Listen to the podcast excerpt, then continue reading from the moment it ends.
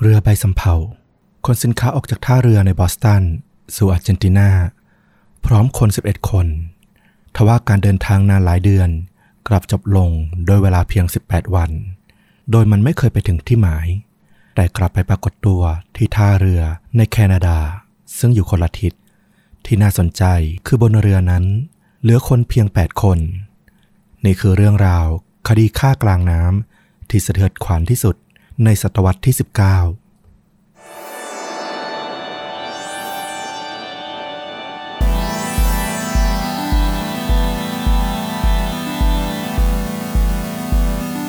สวัสดีครับ สวัสดีครับ ค่าจริงยิ่งกว่าหนังพอดแคสต์นะครับผมอยู่กับต้อมครับ แล้วก็ฟลุกครับ ในนามชวนดูดะนะครับ กับหนึ่งเรื่องราวฆาตกรรม พร้อมแนะนำภาพยนตร์ที่มีเนื้อหาใกล้เคียงเรื่องจริงนะครับ วันนี้ฟลุกเตรียมอะไรมาเล่าให้คุณผู้ฟังได้ฟังเอ่ย เป็นเรื่องราวคดีที่เป็นปริศนาใหญ่ช่วงหนึ่งในช่วงศตวรรษที่ 19 เนาะก็ย้อนไปไกลหน่อย แต่ว่าเรื่องมันก็มีความน่าสนใจแล้วก็มีบทสรุปที่เราว่ามันก็มีอะไรที่น่าพูดถึงหลายอย่างเหมือนกันอืมซับซ้อนในเชิงหาคนทำผิดเป็น mystery ไหมหรือว่า มันมีส่วนผสมหลาย ๆ อย่าง ไม่ถึงกับ mystery ก็คือ มันก็มีบทสรุปที่ชัดเจนแหละ แต่แค่ว่าในท้ายที่สุดมันมีจุดบางจุดที่เราต้องลองพิจารณากันดูว่ายังไงกันแน่อืมคุณนี่ต้องมาพร้อมบทสรุปที่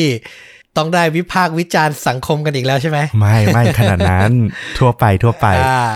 ลองดูลองดูนะครับ เชิญครับอ่าโอเคครับ วันนี้ก็ไปย้อนไปไกลหน่อย ไปปี 1896 ที่บอสตัน สหรัฐอเมริกาเนาะยุคนั้นนี่ก็คือยุคแบบว่าเพิ่งก่อร่างสร้างเมืองเนาะใช่กึ่งกึ่งๆที่จะเข้าสู่ยุคใหม่ ยังเป็นรถม้าวิกตอเรียน แบบว่าจุดตะเกียงอะไรอย่างนี้เนาะอะไรประมาณนั้นใช่ ถ้านึกภาพใกล้เคียงไปนึกใกล้ๆหน่อยอย่างไททานิกก็ได้แต่ว่าไททานิกจะใหม่กว่าหน่อยหนึ่งอะเนาะเอออันนี้ก็เก่ากว่าประมาณ 10 กว่าปีประมาณนั้น ในเดือนกรกฎาคมปี 1896เนี่ย มีเรือลำหนึ่งชื่อว่า Herbert Fuller เป็นเรือใบสำเภาเนาะขนสินค้า เป็นประเภทที่เรียกว่าบาเควนตินก็คือมีเสากระโดงหลาย ๆ เสาประมาณ 4-5 เสา ถ้าจำไม่ผิดนะ ออกจากเมืองบอสตันที่สหรัฐอเมริกา เพื่อขนสินค้าเนี่ยพร้อมกับพาผู้โดยสารบางส่วนที่เป็นนักท่องเที่ยวเนี่ยเดินทางไปยังเมืองโรซาริโอในอาร์เจนตินาโดยผู้โดยสารรวมถึงลูกเรือทั้งหมดแล้วเนี่ยบนเรือเนี่ย รวมกันแล้วได้ 11 คน ถ้ามองจากบอสตันเนี่ยก็คือตัดข้ามทวีปนะจากอเมริกาเหนือเนี่ยดิ่งลงใต้ ไปทวีปอเมริกาใต้เลย ข้ามทวีปกันไป แต่ปรากฏว่าเรือลำเนี้ยเฮอร์เบิร์ตฟูลเลอร์เนี่ยไม่เคยไปถึงจุดหมายที่ตั้งใจไว้เลย หลังจากที่มันออกจากท่าเรือในบอสตันเนี่ยหายไป 18 วัน เรือเฮอร์เบิร์ตฟูลเลอร์เนี่ยก็ไปปรากฏตัวอีกครั้งที่เมืองแฮลิแฟกซ์รัฐโนวาสโกเชีย ประเทศแคนาดา ซึ่งถ้าดูตามแผนที่เนี่ยก็คือจากบอสตันเนี่ยขึ้นไปทางตะวันออกเฉียงเหนือ เฉียงขึ้นไปทางขวาเนี่ยประมาณ 700 กว่าไมล์คือไปคนละทิศคนละทางเลย ในวันที่ 21 กรกฎาคม 1896 เนี่ยเรือลำเนี้ยก็มาถึงที่ท่าเรือในเมืองแฮลิแฟกซ์พร้อมกับติดธงไว้ทุกข์สีดำไว้ที่บนเรือด้วย แสดงให้รู้ว่าบนเรือเนี่ยมีผู้เสียชีวิต เจ้าหน้าที่ประจำท่าเรือเนี่ยของแฮลิแฟกซ์เนี่ยเขาบอกว่าเฮอร์เบิร์ตฟูลเลอร์เนี่ยมาถึงประมาณช่วง6โมงเช้า แล้วเขาพบว่าหลังของเรือใบสำเภาลำใหญ่เนี่ยมีเรือบดลำเล็กๆเนี่ยลำหนึ่งถูกลากมาด้านหลังด้วย เขาบอกว่ามันถูกปิดคลุมไว้ด้วยผ้าใบ เมื่อมีเจ้าหน้าที่เนี่ยไปตัดเชือกเปิดผ้าใบออกเนี่ยกลิ่นเหม็นอย่างน่ากลัวเนี่ยลอยคลุ้งออกมา จนคนที่อยู่ใกล้กับเรือเนี่ยหรือใกล้ๆบริเวณนั้นเนี่ยต่างต้องผละหนีออกไปจ้าระวันเลย เขาบอกว่าภายในเรือบดเนี่ยมีศพสามศพ ถูกห่อด้วยผ้า สีขาว ซึ่งตอนนี้มันชุ่มไปด้วยเมือก ทั้งน้ำเกลือทั้งเลือด ทั้งน้ำหนอง รวมถึงอวัยวะที่เน่าเปื่อยต่างๆเนี่ยเขาบอกว่ามันเป็นภาพที่แบบสยดสยองมาก มันน่ากลัวทั้งการมองเห็น และ ใต้ผิวผ้าที่มองไม่เห็นร่างนั้นนะมันสัมผัสได้ถึงแบบความสยดสยองยิ่งกว่านั้นอีกคำถามคือแล้วมันเกิดอะไรขึ้นน่ะในช่วงเวลา 18 วันที่เรือหายไปพร้อมกับไป คนละทิศคนละทาง แล้วอยู่ดีๆ คนบนเรือก็เสียชีวิตไป 3 คน มีผู้รอดชีวิตไหม มีผู้รอดชีวิตบนเรือเหลือ 8 คน อืม เป็นเรื่องให้ต้องคิดแล้วว่าเกิดอะไรขึ้นบ้าง ใช่ ข่าวการฆาตกรรมบนเรือเฮอร์เบิร์ตฟูลเลอร์เนี่ยก็ เป็นข่าวดังเลย ไปปรากฏบนหน้าหนังสือพิมพ์ ในสหรัฐอเมริกา เป็นร้อยร้อยฉบับเลย แทบในทุกรัฐเนี่ยมีการพูดถึงข่าวนี้ นิวยอร์กลอสแอนเจลิสเมนเท็กซัสคือทั่วไปหมด และแม้กระทั่งในแคนาดาเอง ซึ่งเป็นที่เกิดเรื่องเนี่ยที่เรือไปถึงเนี่ยก็มีการพาดหัวข่าวหน้าหนึ่งเหมือนกัน ในทำนองเดียวกันเลยก็คือ มันคือการสังหารที่เลือดเย็นมากๆ เรื่องราวก็คือ หลังจากที่เรือออกจากท่าเรือในบอสตันไปได้ประมาณ 9 วันเนี่ยเรือเฮอร์เบิร์ตฟูลเลอร์เนี่ยได้เปลี่ยนสภาพกลายเป็นโรงเชือด มีเหตุฆาตกรรมเกิดขึ้น ใครบางคนเนี่ยได้ทำการสังหารกัปตันเรือที่จะมีชื่อว่าชาร์ลส์แนชแล้วก็ภรรยาของเขาที่ชื่อว่าลอร่ารวมถึงผู้ช่วยกัปตันเรือชาวรัสเซียอีกคนหนึ่งชื่อว่าออกัสต์บลอมเบิร์กทั้งหมดทั้ง 3 ชีวิตเนี่ยตายอย่างสยดสยอง ด้วยการถูกขวานจาม เขาบอกว่าเหตุการณ์การฆาตกรรมเนี่ยมันเกิดขึ้นช่วงคืนของวันที่ 13 ข้ามไปเช้าวันที่ 14 หลังจากการฆาตกรรมเนี่ยทำให้คนบนเรือเนี่ยต้องตัดสินใจว่า คงเดินทางต่อไม่ได้ละ ต้องเอาเรือเข้าหาท่าเรือที่ใกล้ที่สุด ซึ่งตอนนั้นเนี่ยเมืองฮาริแฟกซ์เนี่ยก็เป็นท่าเรือที่อยู่ใกล้ที่สุดห่างไปประมาณ 700 ไมล์แต่หลังจากที่เปลี่ยนทิศทางเพื่อไปที่ฮาริแฟกซ์เนี่ยวันคืนที่เหลืออีกเกือบ 10 วันเนี่ย ผู้รอดชีวิตที่เหลืออีก 8 ชีวิตเนี่ยอยู่กันไม่แบบไม่เป็นสุขนะ เพราะรู้แล้วว่า 1 ใน 8 คนที่อยู่ด้วยกันเนี่ย ต้องมีฆาตกรที่แฝงตัวอยู่ในหมู่พวกเขาอื้อหือนึกถึงพวกนิยายแบบอากาธาคริสตี้เลยอะฆาตกรรมในสถานที่ปิด ใช่ แล้วก็ทุกคนหวาดระแวงกันเอง ไม่ไว้เนื้อเชื่อใจกันละเพราะทุกคนเป็นไม่ได้หมดที่จะเป็นผู้ก่อเหตุฆาตกรรม เริ่มแรกเนี่ย ผู้โดยสารรวมถึงลูกเรือก็ตั้งสมมติฐานกันว่า เป็นไปได้ไหมที่กัปตันกับผู้ช่วยกัปตันเนี่ยอาจจะต่อสู้แล้วก็ฆ่ากันเองนายบอมเบิร์กที่เป็นผู้ช่วยกัปตันเนี่ยอาจจะเข้าไปทำไม่ดีไม่ร้ายภรรยาของกัปตันหรือเปล่าทำให้กัปตันเนี่ยโกรธจัดจนเข้าไปทำร้ายบอมเบิร์กแล้วก็ทำร้ายภรรยาของเขาด้วย เป็นการรักษาเกียรติของภรรยาอะไรเงี้ยซึ่งท่ามกลางความชุลมุนต่างๆเนี่ยพวกเขาอาจจะฆ่ากันเองจนตายหรือเปล่า ซึ่งสมมติฐานเนี่ยมันก็ดูน่าสนใจแต่มันดุนิยายไปหน่อย แล้วมันก็ขัดจากหลักฐานเชิงประจักษ์ในความเป็นจริงที่ว่าทั้งหมดเนี่ยถูกฆ่าด้วยการใช้ขวานเพียงเล่มเดียวในการฆ่า ไม่มีอาวุธที่จะใช้ต่อสู้กัน ซึ่งมันเป็นไปได้ยากมากที่จะตายจากขวานเล่มเดียวพร้อมกันทั้งสามคนจนในที่สุดเนี่ย พวกลูกเรือแล้วก็ผู้โดยสารที่เหลือ 8 คนเนี่ยก็ทำการเรียกว่าวินิจฉัยกันเองอะหาผู้ต้องสงสัยเพื่อแยก กลุ่มคนที่มีความเสี่ยงสูง ที่น่าจะเป็นฆาตกรเนี่ยออกจากกลุ่มคนที่มีความเสี่ยงต่ำก่อน อย่างน้อยขังไว้แยกไว้ หรือล่ามเอาไว้ เพื่อไม่ให้เกิดเหตุการณ์ซ้ำรอย บุคคลที่ต้องสงสัยเนี่ยมีด้วยกัน 3 คน คนแรกมีชื่อว่าเลสเตอร์ฮอว์ธอร์นมังก์เขาเป็นนักศึกษาฮาร์วาร์ดเป็นชายผิวขาวอเมริกันแต่กำเนิดเพียงคนเดียวบนเรือ มีฐานะดีมีการศึกษาสูง เหตุผลที่เขามาเดินทางบนเรือเฮอร์เบิร์ตฟูลเลอร์เนี่ยก็เพราะว่า เขาถูกแพทย์ประจำตัวเนี่ยแนะนำให้เดินทางไกล เพื่อรักษาอาการติดเหล้าของเขา คือเขามีอาการติดเหล้าที่ต้องทานเหล้าเป็นประจำ ถ้าเดินทางไกลๆ โดยไม่มีเหล้าเนี่ย ก็น่าจะลดแล้วก็อาจจะเลิกไปได้ นี่คือคำแนะนำของหมอ เขาก็เลยมาขึ้นเรือเฮอร์เบิร์ตฟูลเลอร์เดินทางไปอาร์เจนตินาเพื่อที่จะรักษาอาการนี้ตามคำแนะนำของแพทย์ประจำตัว แต่จริง ๆ แล้วเนี่ย เขาไม่ได้ตั้งใจจะเลิกเหล้าเลย เพราะสัมภาระทั้งหมดในกระเป๋าที่เขาขนมาเนี่ยมันคือวิสกี้บรันดี เบียร์รวมกันแล้วกว่า 60 ขวด คือกะเมาตลอดทั้งทริปนั่นเลยอะอือหือแล้วมาทำไม ดูจากนิสัยประมาณเนี้ยเขาน่าจะเป็นลูกคนรวยที่ถูกสปอยอะ่ะ เออ แล้วพ่อคงสั่งว่า เออ ไปรักษาอาการซะมันไม่ดีละ ติดเหล้าขนาดเนี้ยมันไม่เป็นอันเรียนอันทำงานละ ก็คงถูกสั่งมา สาเหตุที่เขาเป็นผู้ต้องสงสัยเนี่ยก็เพราะว่า เขาเป็นคนแรกที่เข้าไปพบ ร่างของทั้งสามรวมถึงเหตุการณ์การฆาตกรรมเนี่ยเขาเป็นคนแรกที่เข้าไปพบ แล้วเขาก็ไม่สามารถยืนยันช่วงเวลาที่เกิดเหตุเนี่ยว่าเขาอยู่ที่ไหนได้ บุคคลคนที่สองที่ตกเป็นผู้ต้องสงสัยเนี่ยก็คือ Justus Leopold Westerberg เขาเป็นกะลาสีชาวสวีเดน คนคนนี้มีพฤติกรรมที่แปลกๆ แม้ว่าเขาจะเป็นลูกเรือที่ดูร่าเริง แล้วก็เป็นที่รักนะของลูกเรือหลายๆคน แต่เขาก็มีอาการหลายอย่างที่มันไม่ค่อยจะปกติอะคือเขาชอบพูดคนเดียวบ้าง บางทีเขาก็ทำตัวแปลกๆ เขาเคยมีประวัติว่าเข้ารับการรักษาที่โรงพยาบาล จากอาการคล้ายประสาทหลอนเนี่ยแล้วก็ไปกล่าวหาเพื่อนร่วมทาง ขณะที่โดยสารรถไฟก็เกิดเป็นเรื่องวุ่นวาย จนถูกพาเข้าไปรักษาที่โรงพยาบาล แล้วที่โรงพยาบาลเนี่ยครั้งหนึ่งที่หมอพยายามปลุกเขาตอนที่เขากำลังน่าจะหลับลึกกันแหละ เขาก็ตกใจตื่นแล้วก็ไม่รู้เอาปืนมาจากไหนนะเขาก็คว้าปืนแล้วก็ยิงขึ้นมา จนเป็นแบบเรื่องวุ่นวายในโรงพยาบาลไปอืมแล้วหมอเป็นอะไรไหมอะไม่ได้โดนใช่ไหมไม่เป็นอะไรไม่เป็นอะไร ก็คือสรุปแล้วก็คือเวสเบิร์กเนี่ยน่าจะมีอาการทางจิตแบบอ่อนๆอะ แล้วก็น่าจะเป็นคนที่ตระหนกตื่นตกใจง่าย หลังจากเหตุฆาตกรรมบนเรือเนี่ย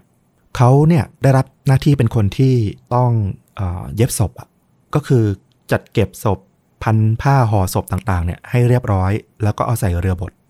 เขาโยนเสื้อเปื้อนเลือดทิ้งน้ำไป ซึ่งมันก็แปลก เพราะว่าชุดต่างๆของเหยื่อเนี่ยทั้งสามเนี่ยมันก็เป็นหลักฐานทางคดีที่ควรจะเก็บเอาไว้ให้ตำรวจถูกไหมอืมเออ แต่เขากลับโยนทิ้งน้ำไปทำให้ร่างทั้งสามเนี่ยเหลือแต่เพียงชุดชั้นในหลังจากเหตุการณ์เนี้ยเขาก็ยิ่งดูมีความผิดปกติมากขึ้นไปอีก คือเขาดูตื่นตระหนกง่าย แล้วก็ทำตัวไม่น่าไว้วางใจมากขึ้น ในคืนเกิดเหตุเนี่ยเขาบอกว่าเขาทำหน้าที่เป็นคนคุมพังงาเรือ ก็คือพวงมาลัยบังคับเรือเนาะเขาทำงานคุมพังงาเรืออยู่เพียงลำพังนะในคืนนั้นทว่าลูกเรือแล้วก็ผู้โดยสารคนอื่นเขาก็ตั้งข้อสงสัยว่า มันเป็นไปได้ไหมล่ะที่เขาจะเอาผ้าหรือเชือกอะไรมา ผูกพังงาเรือให้มันตรึงตั้งตรงไว้ แล้วก็นานพอที่จะเข้าไปฆ่าคนทั้งสามคน ซึ่งก็เป็นห้องพักที่อยู่ห่างออกมาจากพังงาเรือเนี่ยไม่มาก แล้วก็กลับไปคุมพังงาเรือโดยที่ไม่เกิดเหตุขัดข้องอะไรได้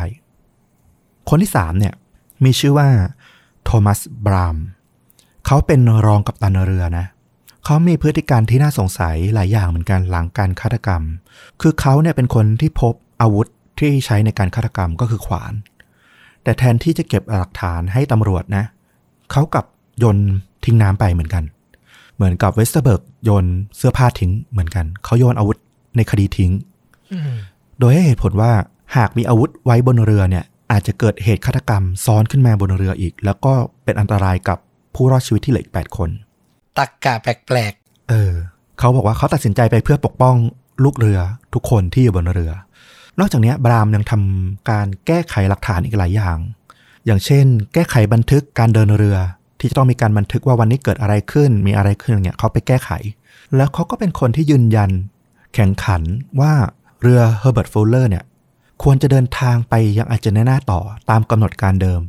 เพื่อที่จะขนส่งสินค้าบนเรือได้ตามกำหนดเวลาเดิม ไม่ควรจะเปลี่ยนเป้าหมาย แล้วค่อยไปแจ้งความหรือดำเนินคดีอะไรต่อเนี่ยที่อาร์เจนตินาเอา และที่น่าแปลกก็คือ ก่อนออกจากท่าเรือที่บอสตันเนี่ยบรามเนี่ยเคยไปเตือนมังส์ซึ่งเป็นผู้ต้องสงสัยคนแรกที่เป็นนักศึกษาฮาร์วาร์ดเนี่ยบอกว่า คุณไม่ควรมาเดินทางในทริปนี้เลยนะ ซึ่งเขาก็ไม่ได้ให้เหตุผลกับมังนะว่าเพราะอะไร ซึ่งมังก็ตังหงิดใจสงสัยอยู่เหมือนกันว่า บรามไปรู้หรืออะไรหรือเปล่า เนี่ยก็ทำให้สุดท้ายแล้วมีผู้ต้องสงสัย3คนเกิดขึ้นบนเรือ ส่วนคนที่เหลือก็อาจจะมีพยานหรือมีที่อยู่ชัดเจนในเวลาที่เกิดเหตุทำให้ไม่ถูกต้องสงสัยไปอะเนาะขณะที่ผู้รอดชีวิตทั้งหมดเนี่ยถูกนำตัวขึ้นฝั่ง แล้วก็ ถูกพาไปยังโรงพักของเมืองไฮริแฟกเนี่ย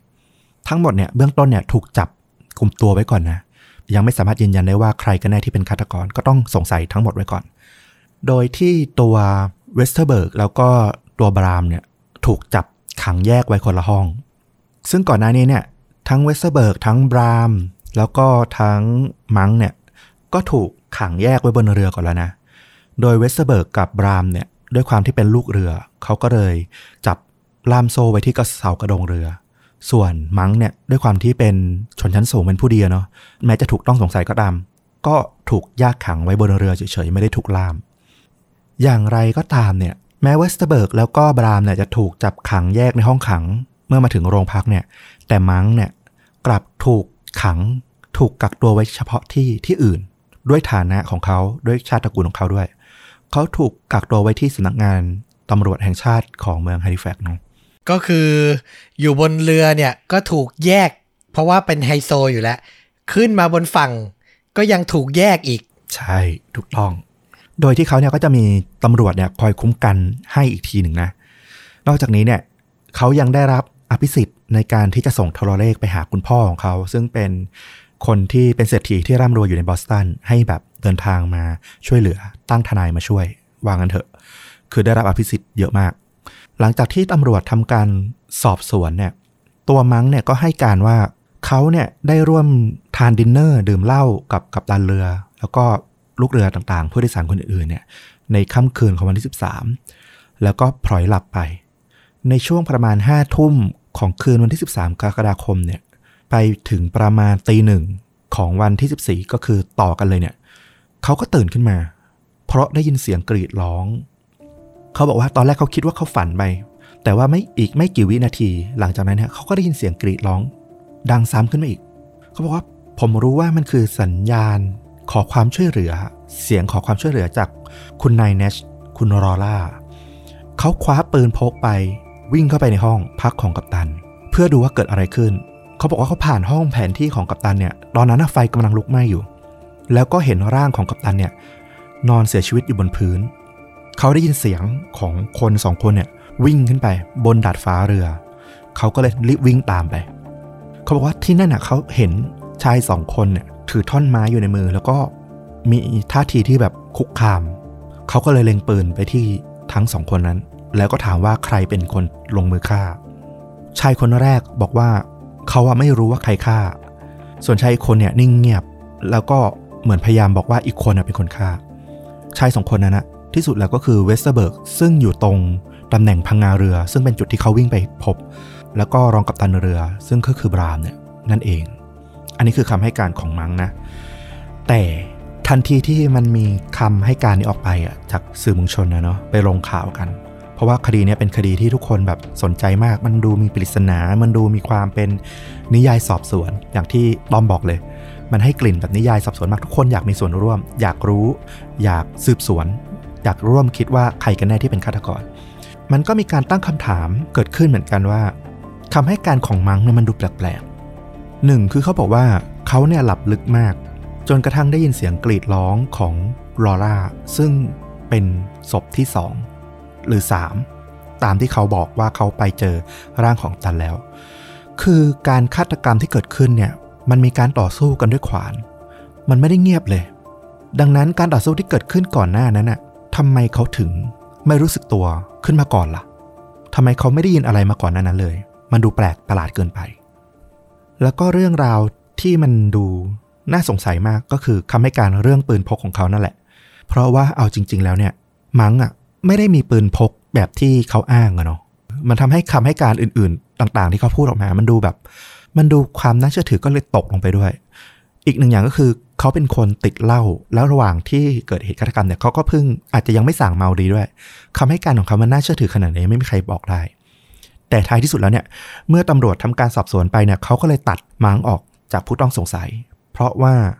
ข้อสงสัยที่มีต่อตัวมังเนี่ย มันอ่อนเกินไป แล้วอาจจะด้วยฐานะของเขารวมถึงการมีทนายมาช่วยต่อสู้ให้การอะไรด้วยเนี่ยทำให้แบบเขาหมดจากการเป็นผู้ต้องสงสัยง่ายขึ้น อันนี้ก็น่าเป็นไปได้เหมือนกัน มาถึงคำให้การของเวสเตอร์เบิร์กกะลาสีเรือเนาะเขาก็ให้ข้อมูลหนึ่งที่น่าสนใจเหมือนกันว่าเขาเนี่ยไม่สามารถผละออกไปจากพังงาเรือได้หรอก เพราะว่าในช่วงที่เกิดเหตุเนี่ย มันมีคลื่นลมแรง แค่เขาผละออกจากพังงาเรือสักประเดี๋ยวเนี่ย เรือก็อาจจะเซหรือพลิกได้ ซึ่งตรงนี้ก็มีคำให้การจากกะลาสีเรือคนอื่นๆเนาะที่ไม่ได้เกี่ยวข้องกับคดีนี้ก็มาเป็นพยานเสริมให้ข้อมูลว่าเออมันก็จริงมันถูกต้องตามที่เวสเตอร์เบิร์กบอก ก็คือถ้าลมแรงมากเนี่ย มันไม่สามารถที่จะผละออกจากพังงาเรือได้ แต่ก็อย่างที่ลูกเรือตั้งข้อสงสัยไปก่อนนะว่าเขาอะอาจจะผูกพังงาเรือตรึงให้ให้นิ่งไว้ได้หรือเปล่า เออ ตรงเนี้ยก็ทำให้ตำรวจก็เลยยังไม่ตัดเขาออกจากข้อสงสัยเสียทีเดียว แต่เวสเตอร์เบิร์กเนี่ยก็ให้การเพิ่มอีกหนึ่งอย่างที่ทำให้ตำรวจเนี่ยต้องสนใจมากขึ้น ก็คือเขาบอกว่า เขาว่าเห็นรองกัปตันบรามเนี่ยกำลังทุบตีใครบางคนอยู่ในห้องพัก ซึ่งภายหลังเนี่ยก็พบว่ามันก็คือห้องพักของกัปตันแล้วก็ภรรยาที่ได้เสียชีวิตไปนั่นแหละ ซึ่งเขาบอกว่าสิ่งที่เขาเห็นเนี่ยทำให้เขารู้สึกหวาดกลัวมาก ยิ่งเขาเป็นคนที่ตื่นตระหนกง่าย มีอาการทางจิตอยู่แล้วเนี่ย เขาบอกเขาไม่กล้าพูดกับใคร ไม่กล้าบอกใครเลย กลัวว่าถ้าเกิดบอกไปแล้ว แล้วเกิด รองกับตันบรามเนี่ยสงสัยเขาว่าเป็นคนปล่อยข่าวเนี่ยขึ้นมาเนี่ยเขาจะเป็นอันตรายหรือเปล่า เพราะมันอยู่บนเรือหน้าน้ำเปิดอะเป็นสิบวันอะจะเกิดอะไรขึ้นก็ได้ อย่างที่บอกว่าเหตุการณ์ที่เกิดขึ้นบนเรือในทะเลอะใครตายแล้วทิ้งศพลงน้ำเนี่ยคือจบมันหาหลักฐานหาอะไรมา พิสูจน์อีกไม่ได้เลยเขาก็เลยบอกว่าเขาไม่กล้าบอกใครเลย จนกระทั่งมาขึ้นฝั่งเนี่ย ถึงกล้ามาบอกกับตำรวจในเรื่องที่เขาเห็น แต่ก็อย่างที่บอกนะว่าเขาก็เป็นผู้ป่วยที่มีอาการทางจิตอยู่ด้วย ดังนั้นคำให้การของเขาเนี่ยก็ต้องฟังหูไว้หูเหมือนกันตำรวจเองก็รู้ในเรื่องนี้นะ แต่ก็เอาข้อมูลเนี่ยลองไปสอบสวนกับบรามต่อดูว่า เขาจะมีพิรุธมีอาการอะไรออกไหมทว่าบรามเนี่ยก็ให้ข้อมูลแย้งกับทางเวสเตอร์เบิร์กนะ บอกว่าตำแหน่งพังงาเรือที่เวสเตอร์เบิร์กต้องคุมอยู่เนี่ย ไม่มีทางมองเห็นเขาในห้องพักได้เด็ดขาดเลย ตรงนี้เนี่ยใครถ้าเคยอ่านหนังสือนิยาย สืบสวนหนังหรือหนังสอบสวนเนี่ยน่าจะแบบคุ้นๆละ คือบรามเนี่ย เผลอหลุดข้อมูลที่ไม่มีทางให้ได้ ถ้าเจ้าตัวไม่ใช่คนร้าย อืมคือบรามดันไปปฏิเสธเวสเตอร์เบิร์กว่าไม่มีทางเห็นเขาที่อยู่ในห้องพักของกัปตันได้ เท่ากับสารภาพไปแล้วว่าเขาอยู่ในห้องพักของกัปตัน ในช่วงเวลาที่มันเกิดเหตุการณ์ฆาตกรรม คือพยายามจะ protect ตัวเองจนลืม ว่าเป็นการเผยบางอย่างออกมาเนาะใช่ ซึ่งตำรวจเองก็ตกใจนะที่แบบเอ้า อยู่ดีๆก็สารภาพอย่างนี้เลยเหรอ เพราะการนั้นเนี่ยเขาไม่เคยบอกเลยว่าเขาอยู่ในห้องพักกับตัน เออ พอมีการสืบประวัติย้อนหลังของตัวบรามไปเนี่ย ก็เลยไปพบว่าบรามเองเนี่ยมีคดีติดตัวหลายคดีเลยนะ ซึ่งมันก็เป็นเคสที่เกิดขึ้นคล้ายๆกัน ก็คือเขาเนี่ยลักลอบขนสินค้าขึ้นเรือ เพื่อเอาไปขายเอง บางทีก็ยักยอกสินค้าที่ขนมาเนี่ย เอาไปขายต่อหนักข้อเข้าเนี่ยมีถึงขั้นเอาเรือทั้งลำเนี่ยเอาไปขาย แล้วก็ไปอ้างกับเจ้าของเรือในภายหลังว่า เออ เรือเจอพายุ แล้วก็จมลงไปละ หายไป เขาเนี่ยทำแบบเนี้ยจนเคยถูกไล่ออกมาแล้วอย่างน้อยถึงสองครั้งทีเดียวอืมเมื่อข่าวออกไปว่าตำรวจเนี่ย ระบุได้แล้วว่าผู้ต้องสงสัยหลักตอนเนี้ยที่น่าจะเป็นฆาตกรเนี่ย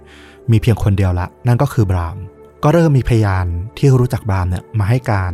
กับตำรวจมากขึ้น พยานคนหนึ่งเนี่ยอ้างว่าเขาเคยเดินทางร่วมกับบรามเนี่ยมาครั้งหนึ่ง แล้วตอนนั้นเนี่ยบรามก็เสนอให้เขาเนี่ยช่วยกันฆ่ากัปตัน เพื่อขโมยสินค้าแล้วก็ขโมยเรือ แต่ว่าพยานคนเนี้ยตอนนั้นปฏิเสธไป แล้วเขาก็บอกว่า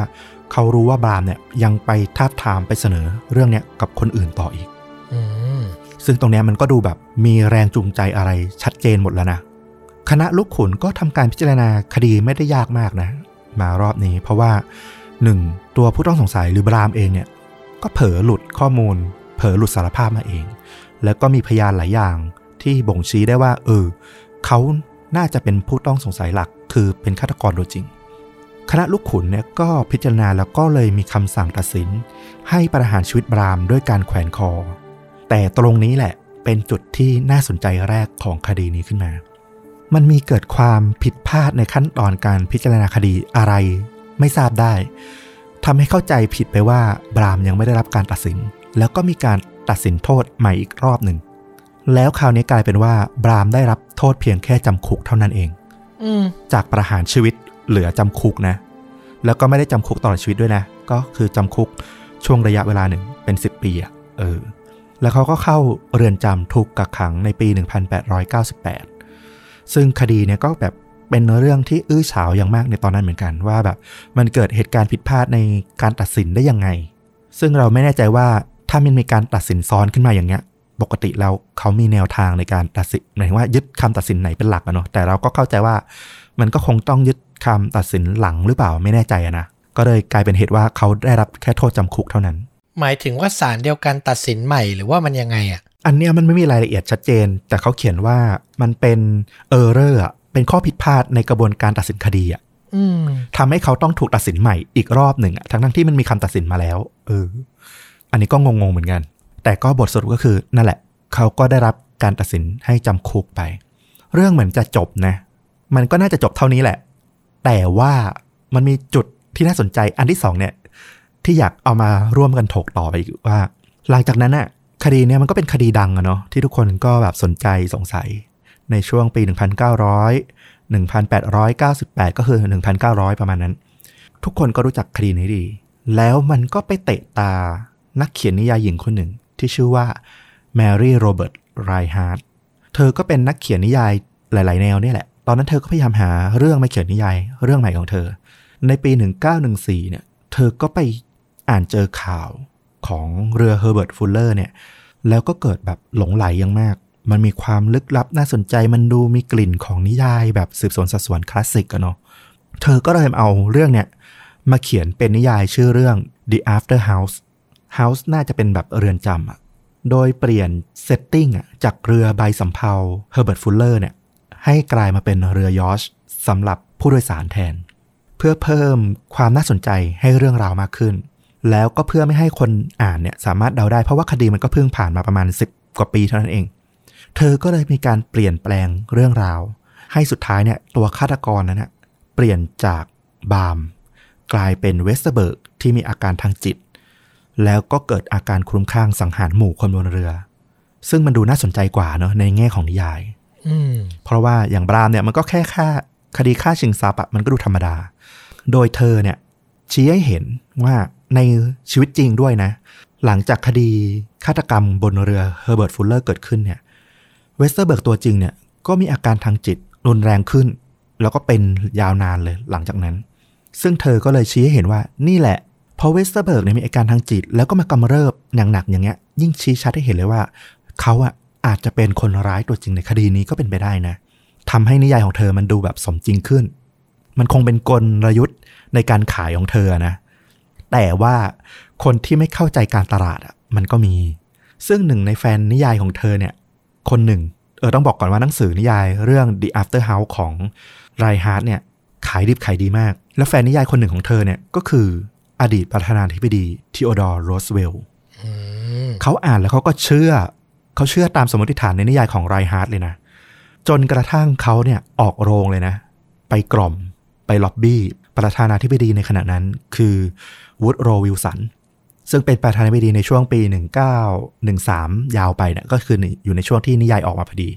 ไปกล่อมให้วิลสันเนี่ยปล่อยตัวบรามซึ่งกำลังถูกขังคุกอยู่ จริง ๆ บรามเนี่ยก็ได้รับคำตัดสินให้ปล่อยตัวในปี 1913 ไปละ ที่เรือนจำจอร์เจีย แต่ว่าด้วยประวัติอาชญากรรมอย่างที่บอกอะเขาก่อมาหลายคดีไม่ใช่แค่คดีนี้ทำให้เขาต้องถูกโทษจำคุกต่อ ซึ่งสุดท้ายเนี่ยประธานาธิบดีวิลสันก็เลยออก อภัยโทษให้กับบรามในปี 1919 ซึ่งมันก็มีข้อดีหนึ่งอย่างคือ ต้องบอกว่าวิลสันเองก็อาจจะด้วยอารมณ์เกรงใจอดีตประธานาธิบดีเนาะคือสหรัฐอเมริกาเขาก็เกรงใจอดีตประธานาธิบดีเนี่ยเหมือนอันหนึ่งเป็นประธานาธิบดีด้วยเหมือนกันอะดังนั้นแบบรูสเวลต์ซึ่งเป็นแบบตำนานคนหนึ่งของอเมริกา ถึงกับออกโรงมาแบบบอกอะเขาก็คงเกรงใจด้วยระดับหนึ่ง แต่ครั้นจะให้แบบโห ให้กลับคำตัดสินมันก็ดูแบบใช้อำนาจ เกินเลยไปเยอะเขาก็เลยออกอภัยโทษให้ในปี1919แทน เพื่อที่จะไม่ต้องระบุว่าบรามเป็นผู้บริสุทธิ์ในคดีที่ก่อด้วย ก็คือให้ยืนยันว่ามีความผิดแต่ได้รับอภัยโทษนั่นเอง สุดท้ายเนี่ยบรามก็ใช้ชีวิตที่เหลือของเขาเนี่ยเป็นนักธุรกิจอยู่ในรัฐจอร์เจียจนกระทั่งจบชีวิตของเขา ตรงเนี้ยเป็นเรื่องที่แบบเออ คือเรื่องฆาตกรรมปริศนามันก็อันหนึ่งแล้วนะ เรื่องคำตัดสินของบรามที่มัน เกิด error แล้วมันก็ถูกลดโทษมาแบบเป็นการได้เปรียบกับผู้ก่อคดีก็อันหนึ่งแล้วนะ จนมาถึงแบบเรื่องราวของคดีฆาตกรรมทั้งหมดที่มันถูกเอามาเปลี่ยนแปลงผ่านนิยายผ่านสื่อบันเทิง แล้วดันมีคนหลงเชื่อจนเอาไปแบบชี้เป็นจริงเป็นจังเนี่ยจนฆาตกรตัวจริงได้รับการลดโทษลงมา จนได้รับการปล่อยตัวเนี่ยมันก็เป็นอีกเรื่องหนึ่งที่แบบโอ้โห มันเกิด การพลิกไปพลิกมาของเรื่องราวเนี่ยหลายครั้งมากจนแบบเออเราก็เอาอยากเอามาถ่ายทอดแล้วก็ลองเอามาแลกเปลี่ยนกันว่า เออ คิดเห็นยังไงกันบ้าง ต้องบอกว่าที่พูดกันสมัยเนี้ยว่าแบบเกาหลีเก่งเรื่องซอฟต์พาวเวอร์อะอืมใช้วัฒนธรรม ใช้ซีรีส์ใช้pop culture ในการแบบทำให้ผู้คนคลั่งไคล้เชื่อ นี่ประธานาธิบดีทีโอดอร์รูสเวลต์นี่ต้นฉบับซอฟต์พาวเวอร์เลยนะ ไม่ใช่คนสร้างซอฟต์พาวเวอร์นะ เป็นคนเป็นคนเชื่อ เออ เออ คือแบบโหอินจนเกินเหตุอะ เออ เราไม่รู้สึกถึงความ make sense เลยอะ แต่เรานึกออกว่าต้องบอกว่านวนิยายในยุคนั้นอะ ถ้าเทียบกับยุคนี้มันก็คือโลกโซเชียลแหละ คือยุคนั้นสื่อบันเทิงมันมีไม่เยอะอะอืมอะไรที่มันเป็นแบบ best seller ขึ้นมามันคือแบบรู้จักกันทั้งโลกอะเนาะก็เหมือนสมัยเราเด็กๆอะละคร 3579 คนก็ดูอยู่แค่นั้น เรื่องไหนมันดังมันก็ดังจริง ๆ เพราะมันมีให้เสพแค่นั้นไงอืมมันไม่ได้มีหลากหลาย เออ ก็พอจะเข้าใจได้ถึงความอิน แต่อินถึงขั้นใช้อำนาจความเป็น Mister President ของตัวเอง เปลี่ยนเรื่องราวจริงเนี่ยมันก็อื้อหือเกินไปไกลเลย เออ น่าสนใจนะ เราคิดว่าเรื่องแบบเนี้ยมันไม่ได้มีเคสในเคสเดียวหรอก มันคงมีอีกหลายเคสแหละ ที่มันเกิดขึ้นอาจจะไม่ได้มาเรื่องของคำตัดสินที่แบบพลิกขาวเป็นดำพลิกดำเป็นขาวอะไรอย่างเงี้ย แต่มันเป็นเรื่องของความเข้าใจความเชื่อต่อประวัติศาสตร์ ต่อคดีที่เกิดขึ้นในอดีตอะอาจจะมีแบบเนี้ยหลายคดี อย่างน้อยคดีหนึ่งที่เรานึกออกเร็วๆเลยก็คืออย่างซีอุยเนี่ยก็เป็นต้นเนาะอืมพอถูกหนังถูกละครขยี้ภาพเข้าไปอะคนก็ยิ่งปักใจในเรื่องของ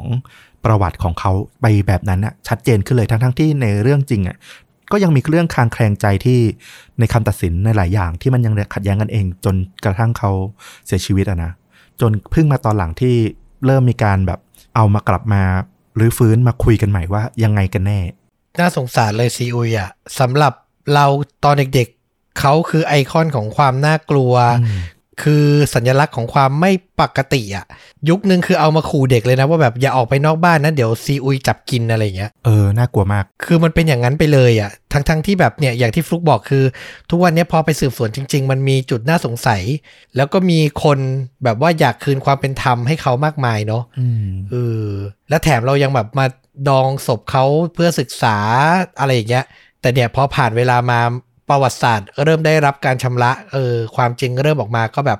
ความรู้สึกส่วนตัวคือเหมือนเขาเป็นเหยื่อคนหนึ่งเหมือนกัน เหยื่อให้กับระบบที่แบบว่ามันไม่ชัดเจนอะเออออืมจริง ๆ เขาถูกลงโทษ ซ้ำสองซ้อนเลยนะ คือถูกประหารก็อันหนึ่งละ ถูกเอามาโชว์ต่อไปเนี่ย เหมือนเป็นการลงโทษซ้ำอีกอะเนาะอืมเออก็น่าเห็นใจมากๆเหมือนกัน จริงโหอันนี้ก็ต้องถกกันอีกเยอะอะ เออเรื่องของอำนาจรัฐเรื่องของการสืบสวนสอบสวนหลักถงหลักฐาน โดยเฉพาะถ้าพูดถึงประเทศเรานี่มีอีกหลายเรื่องเลยที่ต้องคุยกันยาวๆนะครับ เดี๋ยวช่องเราจะกลายเป็นช่องวิพากษ์สังคมไปซะแทน เออ หลังๆมานี้นี่เริ่มแตะเยอะขึ้น แต่ว่าไม่ได้อยากให้เป็นอย่างนั้นหรอก แต่ก็อดไม่ได้เนอะนิดนึงนิดนึงจริง ๆ ก็ไม่ได้ตั้งใจนะ แต่ว่า คดีอย่างที่บอกเนี่ยจริงๆอะเราสนใจคดีเนี้ยตอนต้นเนี่ยคือเรื่องของปริศนาฆาตกรรมที่มันเกิดขึ้นบนเรือในศตวรรษที่ 19 ซึ่งพยานหลักฐานหรือการดำเนินคดีต่างๆเนี่ยมันไม่มีพวกมาตรวจ DNA คาบลายนิ้วมืออะไรแบบสมัยเนี้ยแล้วมันจะสืบหากันยังไงเออแต่ว่าปรากฏว่าเรื่องราวมันมันไปไกลขึ้นไงหลังจากนั้นมันเกิดอะไรขึ้นที่แบบโอ้โหมันก็ควรต้องพูดถึงกันเนาะ อืม จริง จริง ๆ อยากทำหน้าที่เป็นคนเปิดประเด็นให้ได้คิดให้ได้ถกเถียงกันมากกว่าอืมเหมือนฟังแล้วเก็บไปวิเคราะห์วิจารณ์คิดกันต่อ เออ ก็เปิดประเด็นไว้อะดีแล้วเราว่าเออบริหารสมองเนาะเพลินๆนะครับ ไม่ต้องซีเรียสแล้วภาพยนตร์ล่ะสำหรับหนังเนาะจริง ๆ ถ้าไม่ได้เป็นเรื่องของฆาตกรรมโดยตรงนะ เราไปนึกถึงภาพเรือก็ไปถึง Master and Commander มันก็ได้เห็นภาพการทำงาน ในเรือยุคนั้นอะอืมเออ ได้เห็นแบบดราม่าเชิงประวัติศาสตร์ได้เห็นอะไรหลายอย่าง ซึ่งเป็นหนังน้ำดีอีกเรื่องหนึ่งเลยทีเดียว เป็นผลงานของปีเตอร์เวียก็เป็นผู้กำกับดังคนหนึ่งเหมือนกัน ได้รัสเซลโครเนาะมาแสดงในบทของผู้บัญชาการเรือ เออ น่าสนใจมากสนุกเรื่องนี้นะครับผมได้เห็นการทำงานบนเรือแบบชัดๆเลย เกียรติยงเกียรติยศของเขานะ การได้ล่องเรือนะ เป็นตัวแทนประเทศนะ แต่ส่วนตัวคิดว่าเรื่องนี้มันถูกด้อยค่านิดนึง คือพอเราพูดถึงรัสเซลโครเราไม่ค่อยนึกถึงเรื่องนี้เนาะๆอืมเออคนจะไม่ค่อยเชียร์ให้คนทั่วไปได้ดูเท่าไหร่เออลองไปหารับชมกัน อีกเรื่องหนึ่งที่หลายคนอาจจะไม่เคยดูหรืออาจจะเคยดูก็ได้เป็นหนังไทยเรื่องหนึ่ง ซึ่งเราว่ามันก็มีกลิ่นบางอย่างที่น่าสนใจ ชื่อเรื่องว่ามอนซ่อนผีอืมเป็นเรื่องราวที่เกิดเหตุฆาตกรรมบนเรือเนาะเป็นเรือประมงประมาณนั้น แล้วแบบ กลุ่มคนที่อยู่บนเรือเนี่ยก็แบบสงสัยกันเอง มันมีกลิ่น จริง ๆ มันก็มีกลิ่นการแบบแรงบันดาลใจมาจากพวกคนกองคนกลางของพี่โต้งอะนะเอามาขยายเป็นพล็อตหนังยาวที่แบบเล่นกลุ่มตัวละครเพื่อนสนิทที่แบบสงสัยกันเองใครเป็นคนฆ่า หรือแบบใครเป็นผีใครเป็นคนกันแน่ ซึ่งมันก็แบบได้มูดพอประมาณ ที่แบบมีกลิ่นความน่าสงสัย แล้วก็เรื่องของการฆาตกรรมรวมถึงมีมุกตลกบ้างเหมือนกัน เออ สนับสนุนหนังไทยบ้างเผอิญเรื่องนี้มีเพื่อนที่เรียนรุ่นเดียวกับเราแล้วก็ต้อมเนี่ยเป็นคนเขียนบทด้วย ตอนนั้นเราก็ไปดูตั้งแต่ในโรงด้วย อืมอืมคือหน้าหนังมันดูเป็นหนังผีปนตลกอืมที่แบบว่าดูเอาสนุกอะไรอย่างเงี้ยเออ แต่จริง ๆ มันแอบซ่อนนัยยะบางอย่างไว้เหมือนกัน จริง ๆ ก็ถือว่าเป็นหนังที่โอเคนะ หนังมาตรฐานดีเรื่องหนึ่งนะ ในยุคของไฟสตาร์ซึ่งตอนหลัง ๆ ไม่ค่อยได้สร้างหนังไทยละ เรื่องนี้ก็เป็นอีกเรื่องหนึ่งที่แบบ เราว่าก็ underrate ไปหน่อยก็คือคนมองข้ามมากไปหน่อย มันก็มีหลาย ๆ มุมที่น่าสนใจจริง ๆสำหรับเรื่องนี้ อืมก็ต้องบอกว่าหน้าหนังตอนที่โปรโมทมันก็คือนั่นแหละอย่างที่ฟลุกบอกมันออกมาแบบเหมือนซ้ำในสี่แพร่งห้าแพร่งคนกองอะไรอย่างเงี้ยอ่าเออแล้วพอมันไม่ได้แปะต้องยอมรับว่าพอมันไม่ได้แปะหัวว่าเป็น GTH อะคนทั่วไปก็รู้สึก ดรอปลงนิดนึงแบบอารมณ์แบบเฮ้ยก๊อปกันออกมาอีกแล้ว เอามาสไตล์นี้อีกแล้วผีปนตลกอะไรอย่างเงี้ยอืมเออแต่จริง ๆ มันมีดีมันมีดีเชียร์เหมือนกันเรื่องนี้อ่าอยู่บนเรือกันเลยสองเรื่องสองรถอาจจะแบบไม่ได้แบบฆาตกรรมจ๋าๆเหมือนเรื่องที่เล่าไปแต่feeling น่าจะได้เออเราว่านะครับผม อ่า นี่แหละก็คือฆาตจริงยิ่งกว่าหนังใน episode นี้นะครับ ขอบคุณคุณผู้ฟังทุกท่าน วันนี้ทะลุ 40,000 sub แล้วนะใน YouTube ของเราอ่า ขอบคุณมาก ๆ ถือว่าได้ฉลองวันเกิดให้ต้อมไปด้วยเลย ในเดือนนี้ ใช่ วันเกิดผมเพิ่งผ่านไปยังไม่ถึงสัปดาห์เลยนะครับ เป็นของขวัญที่ดีมากๆ ฟลุกมีอะไรจะบอกคุณผู้ฟังไหม ก็สิ้นปีนี้ขอห้าหมื่นนะครับ ไม่ต้องรอถึงวันเกิดผมก็ได้ อีกนานเลย ขอบคุณมากจริง ๆ ครับ ผมไม่คิดเลยจริง ๆ พูดทุกครั้งเลย แล้วก็ยืนยันทุกครั้งว่าไม่คิดจริง ๆ ว่า พอดแคสต์รายการเล็ก ๆ ที่แบบสองคนมานั่งคุยกันไปเรื่อยอย่างเงี้ย จะมีคนติดตามมากขนาดนี้นะครับ แล้วก็ที่โพสต์ขอบคุณไปใน YouTube ว่าครบ 50,000เนี่ย ต้องหาของมาแจกเนี่ย เดี๋ยวเริ่มทำการบ้านแล้วนะอ๋อนี่เตรียมแล้วเตรียมแล้ว ต้องแจกต้องแจกถ้าถึง 50,000 จริง ๆ ยิ่งถ้าถึง 50,000 ก่อนสิ้นปีจริง ๆ นะ ต้องแจกจริง ๆ นะครับ ยินดียินดี โอเค ติดตามกันไปเรื่อย ๆ นะครับ ทุกช่องทาง Facebook YouTube b l o g d i t Spotify และ Apple Podcast ได้ทุกตอนทุกช่องทางเลยนะครับ วันนี้ต้อมกับฟุกลาไปก่อน สวัสดีครับ สวัสดีครับ